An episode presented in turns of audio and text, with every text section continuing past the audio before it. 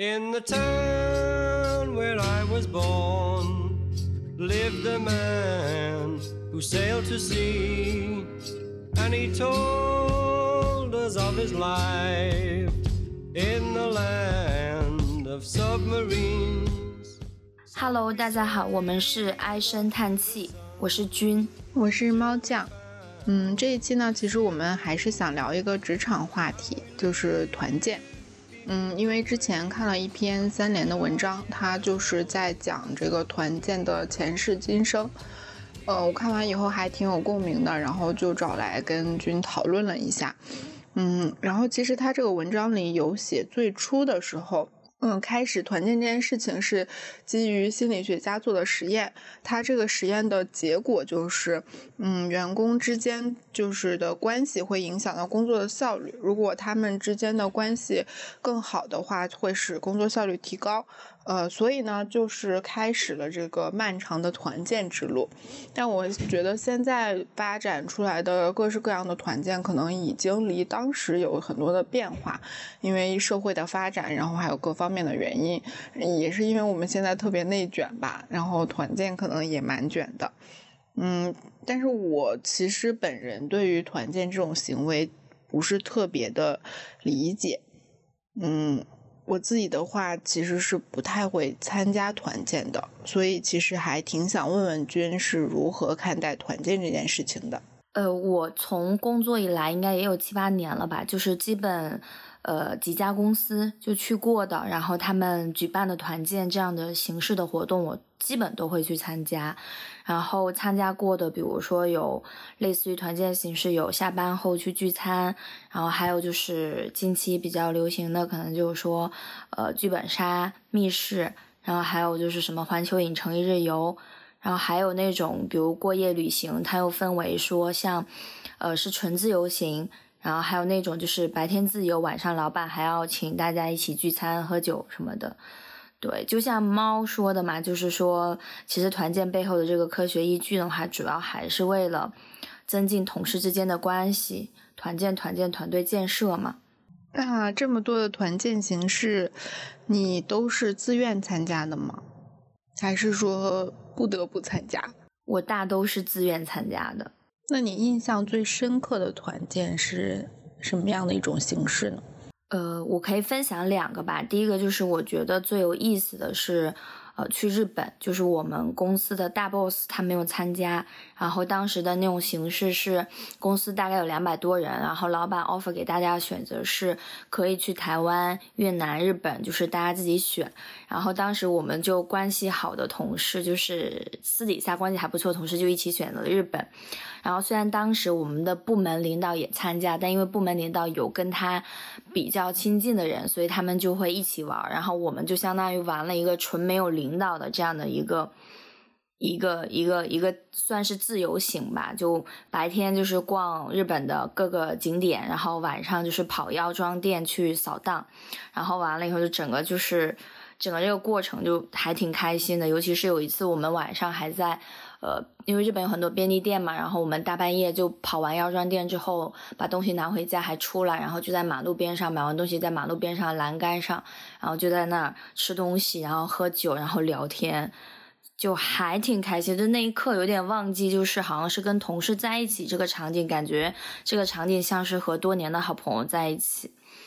然后话说回来，就是这种形式，虽然我们公司把它称之为团建。但其实从某种程度上来说，我会觉得更像是奖励旅游。它达到的目的可能是说同事之间的关系更好了，但是领导是否了解我们或是怎么着，应该是没有什么用处的。因为在这个过程中，首先公司的大老板没有参加，第二是我们也基本不接触我们的一个部门领导。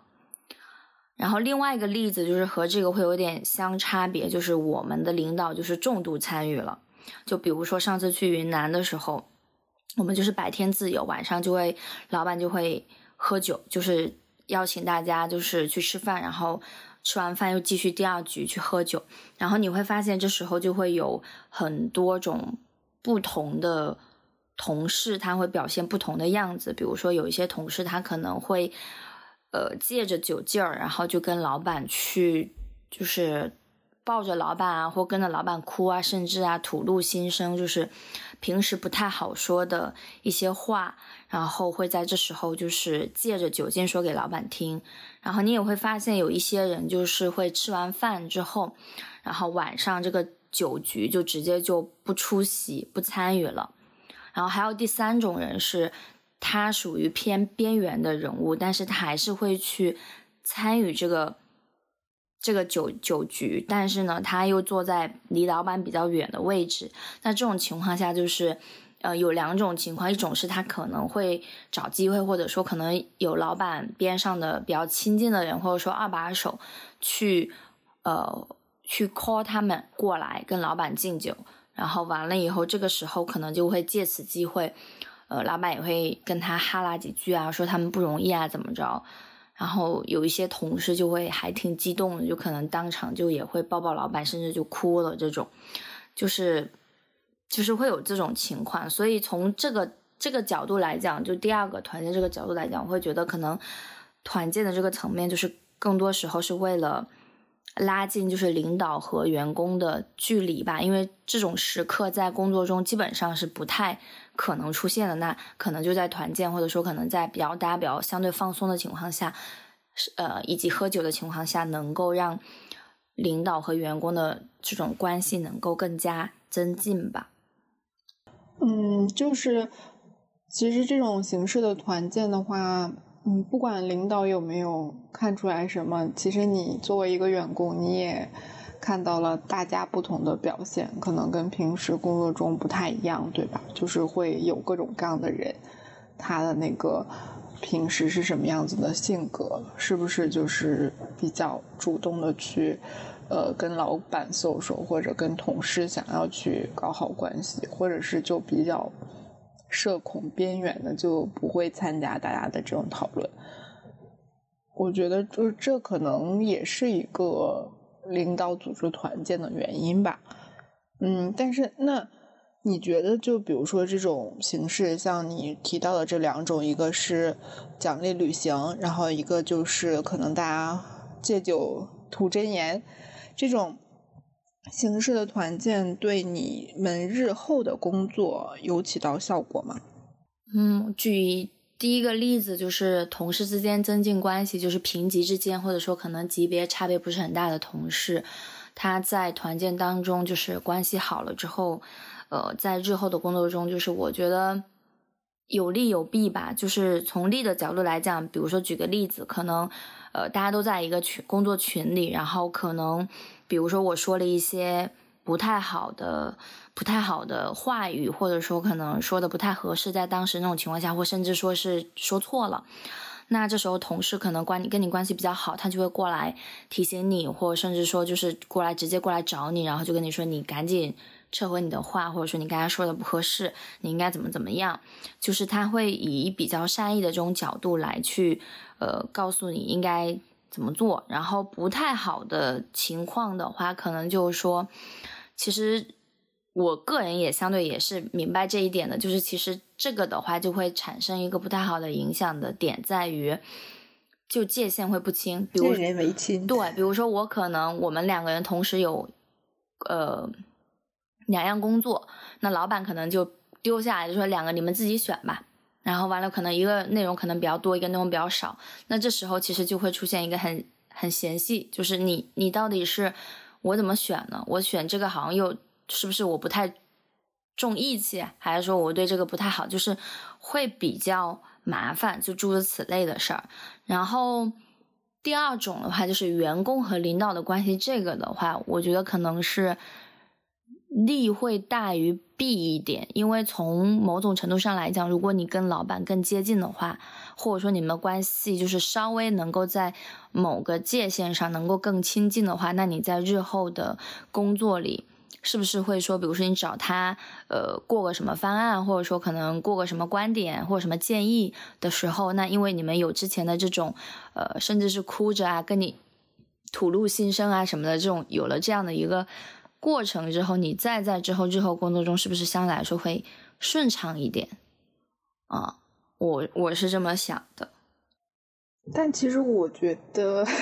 我觉得的话，就是同事之间如果关系太好，呃，或者说是团建这种让大家比较就是以真实的自我相见的这种形式，呃，对大家的关系造成的改变，我不觉得它会对工作有帮助，就或者说我不觉得它对工作的帮助大于对呃工作的影响。因为，嗯，就是我们其实，在工作过程中还是一个比较理性的状态，就不太会，比如说，不管你是一个私下里是一个什么样的人，呃，喜欢的是什么样的东西，然后是呃，你在工作中其实扮演的角色都是比较，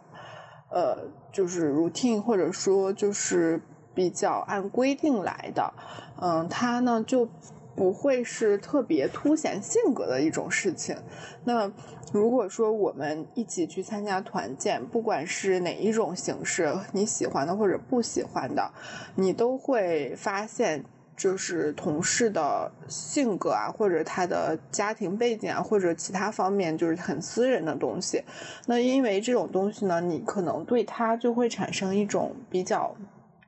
不一样的感性的，就是从感性角度上对他产生一种不一样的印象。呃，那比如说你可能某一个同事就特别惨，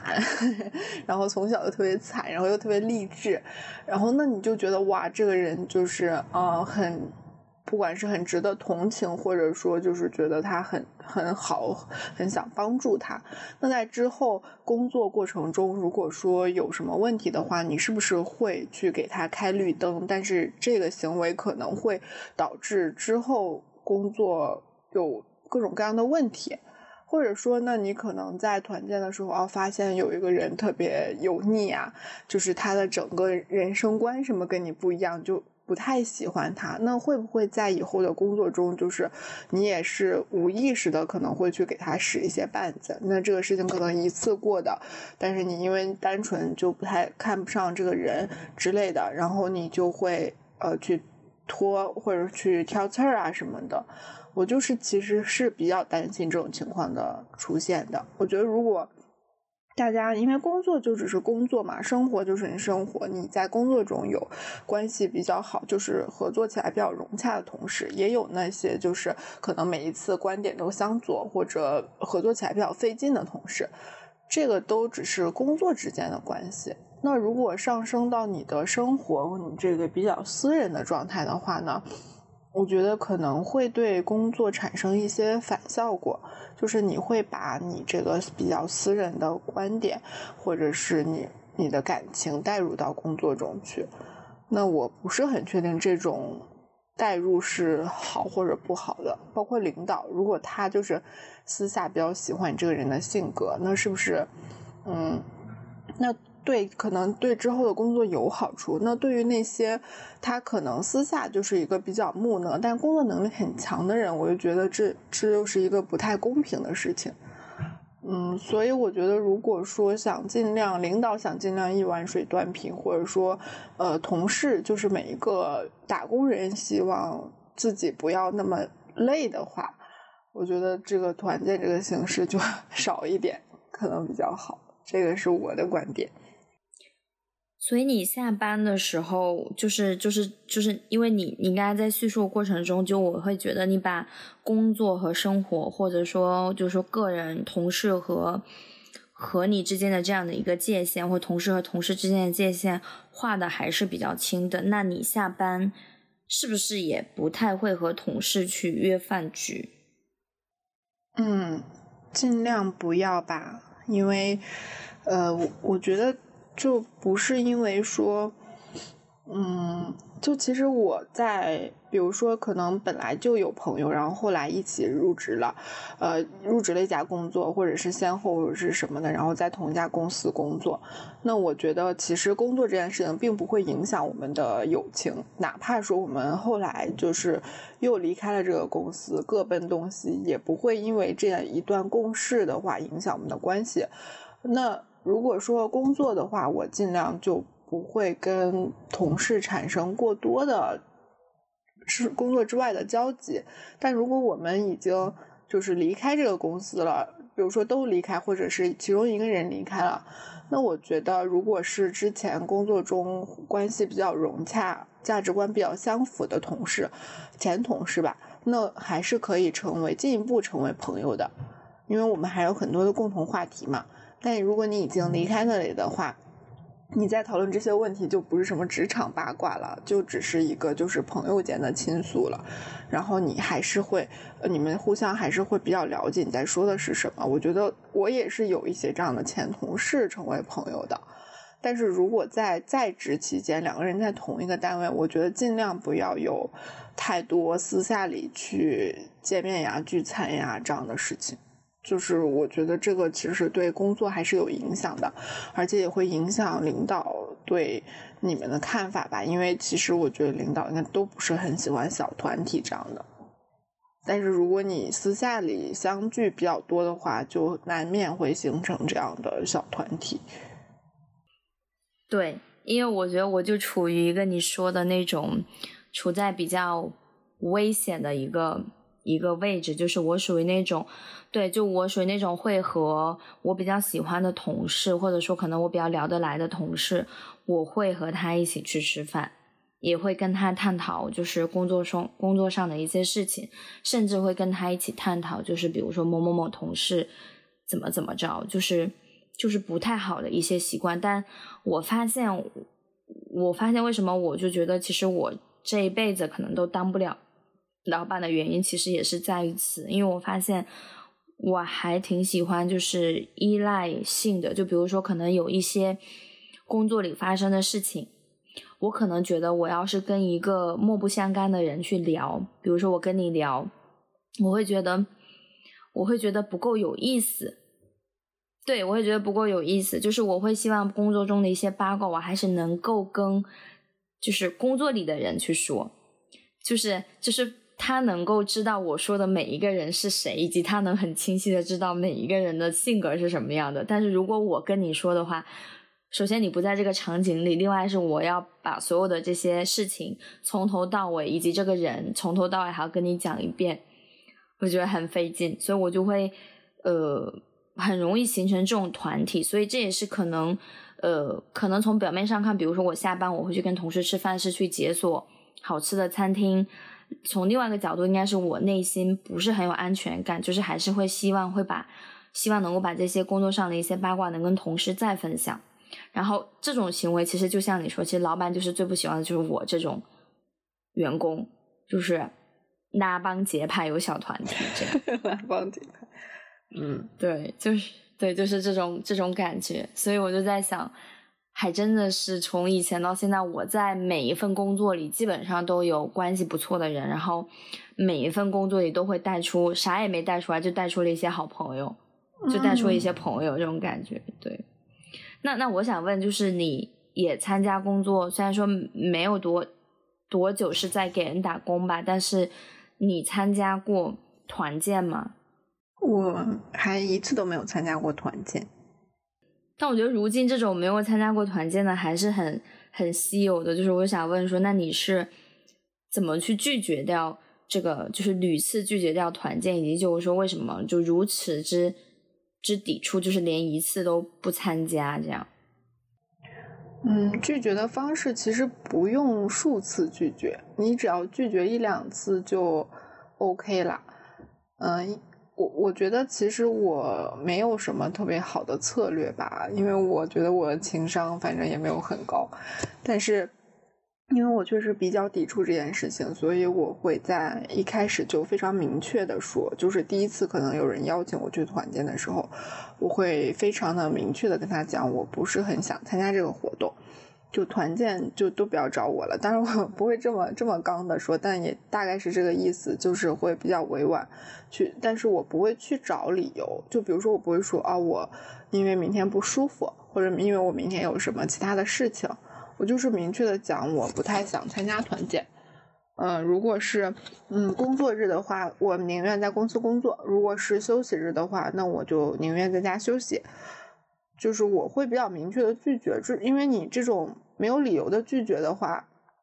其实只要两次就够了，就不会有人再邀请你再去参加团建了。大家就知道啊，或者是就随口一问，就也不会再问你原因，就问你，哎，你明天去参加团建吗？你就说我不去，就 OK 了。因为我觉得，如果是真的想要拒绝，我觉得任何时候吧，就还是明确的拒绝，不要去找其他的理由，因为别人就会觉得是别人就知道你找的这个理由是借口，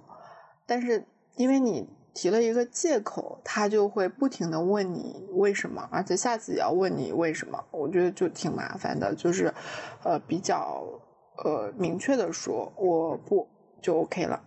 然后为什么不参加呢？就是如此的抵触，其实也。不能说是特别抵触吧，一个是因为我个人的原因，我社恐嘛。其实我我觉得我在工作中已经非常就是跟很多人去见面聊天，什么去 谈合作，什么已经已经很不容易了。对，已经耗尽了我的电 量。然后下班以后，如果还要让我干这件事情去搜索，我就我没有时间充电了，可能整个人就垮掉。这个是个人原因，还有一个就是我觉得。就是像我刚刚在跟你提的时候，我觉得这个团建这种事情的必要性是很没有的。那如果说一个领导就因为我不不去参加团建，那就觉得我怎么怎么样，或者说在工作中给你使绊子或者什么，我觉得这就不是一个良性运转的公司啊，因为。呃，一个很良性运转的公司，首先你就是看工作工作能力嘛，并不是团建能力。嗯，而且他如果想要持续发展的话，也不能就是，嗯，就是任人唯亲啊，或者说，那我比较喜欢这个人，很热情，很呃，就是跟我很好，然后比较舔着我之类的，那我就给他加薪升职。因为现在的公司形式已经不是像很多年前那样，就是大家都是企事业单位、公务员什么的，就你跟领导的关系，嗯，就有点 像清朝，就你跟领导的关系直接决定了你的升职加薪。我觉得还是看你给公司带来多少价值吧，但这种价值的体现，我觉得不应该是体现在团建上。嗯，我直到现在还是这么认为的。那也许有一天，可能就社会教我做人，我我也不能就是觉得，但是我是这样认为的，而且我希望我可以继续这样坚持下去。那你觉得，就是你也参加了那么多团建，然后我们也聊了这么多，那如果你是老板的话，你是认为就是像我觉得这样，公司员工之间的界限比较分明，然后大家的关系呢，就是工作关系比较好呢，还是希望大家就是通过团建，然后呢，呃，关系比较就是好的更好，差的更差，或者说跟你的关系，呃，就是你可能通过团建中会看到员工的不一样的一面，比较私人的一面。你觉得这两种情况哪一种更好呢？其实我们聊了这么多，我突然觉得从理性的角度来讲，我还蛮赞同你的说法的。就是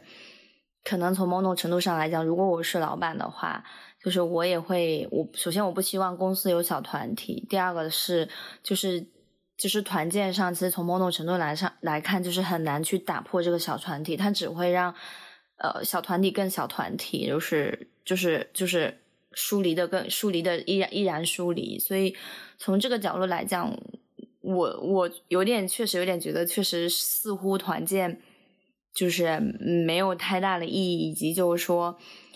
如果员工之间能够界限更清楚的话，那可能从公平性来讲，或者说可能从做事情的呃执行上来讲，可能其实更好，因为这样子的话，他就不会掺杂更多的这种个人情感，甚至是个人偏见。进里边，虽然说本来大家都是人嘛，就很容易掺杂这种情感在里头。但如果说界限大家清楚一些，可能就会好一点。所以如果说我虽然说我不可能当老板哈，就是这性格就不太可能。但如果哪一天真的是当上了老板，从老板的角度来讲，确实是希望能够跟界限更清楚。但是从我个人来讲，如果是我是作为一个员工的话，我还是。希望就是说团建就是不要从这个世界上消失，因为我会还是可能是因为是外向型人格的原因，就会觉得哎呀，有有次机会，比如说可能去解锁个新餐馆，或者说去去玩个环球影城，对对对，我就会觉得哎，那我解锁了一个新的东西。啊，甚至是说像上次那种日本，就是可能可能在公司称为团队建设，但在我看来是奖励旅游这种情况下，我能跟同事一起出去玩，这种的话，我会觉得还蛮蛮喜欢的，所以就在想说，如果团建依然存在的话，那就是大家能有说不的能力。如果真的不想参加，但是也有机会能够选择去参加吧。那说了这么多的话，你你会希望团建存在吗？就是我之前看了一本书，叫《假如猫会消失》，它就讲这世界上所有东西就一点一点的消失，直到大家最舍不得的猫也消失，就是这样的。我就突然想到这一点，其实我就希望第一个消失的东西就是团建，就最好马上消失，这样就不用再说不了。嗯，不知道我们的读者有什么样的感受？就对于团建，可以跟我们一起。分享吧，嗯，好吧，那今天就聊这么多。好的，大家晚安，感谢大家的收听，拜拜。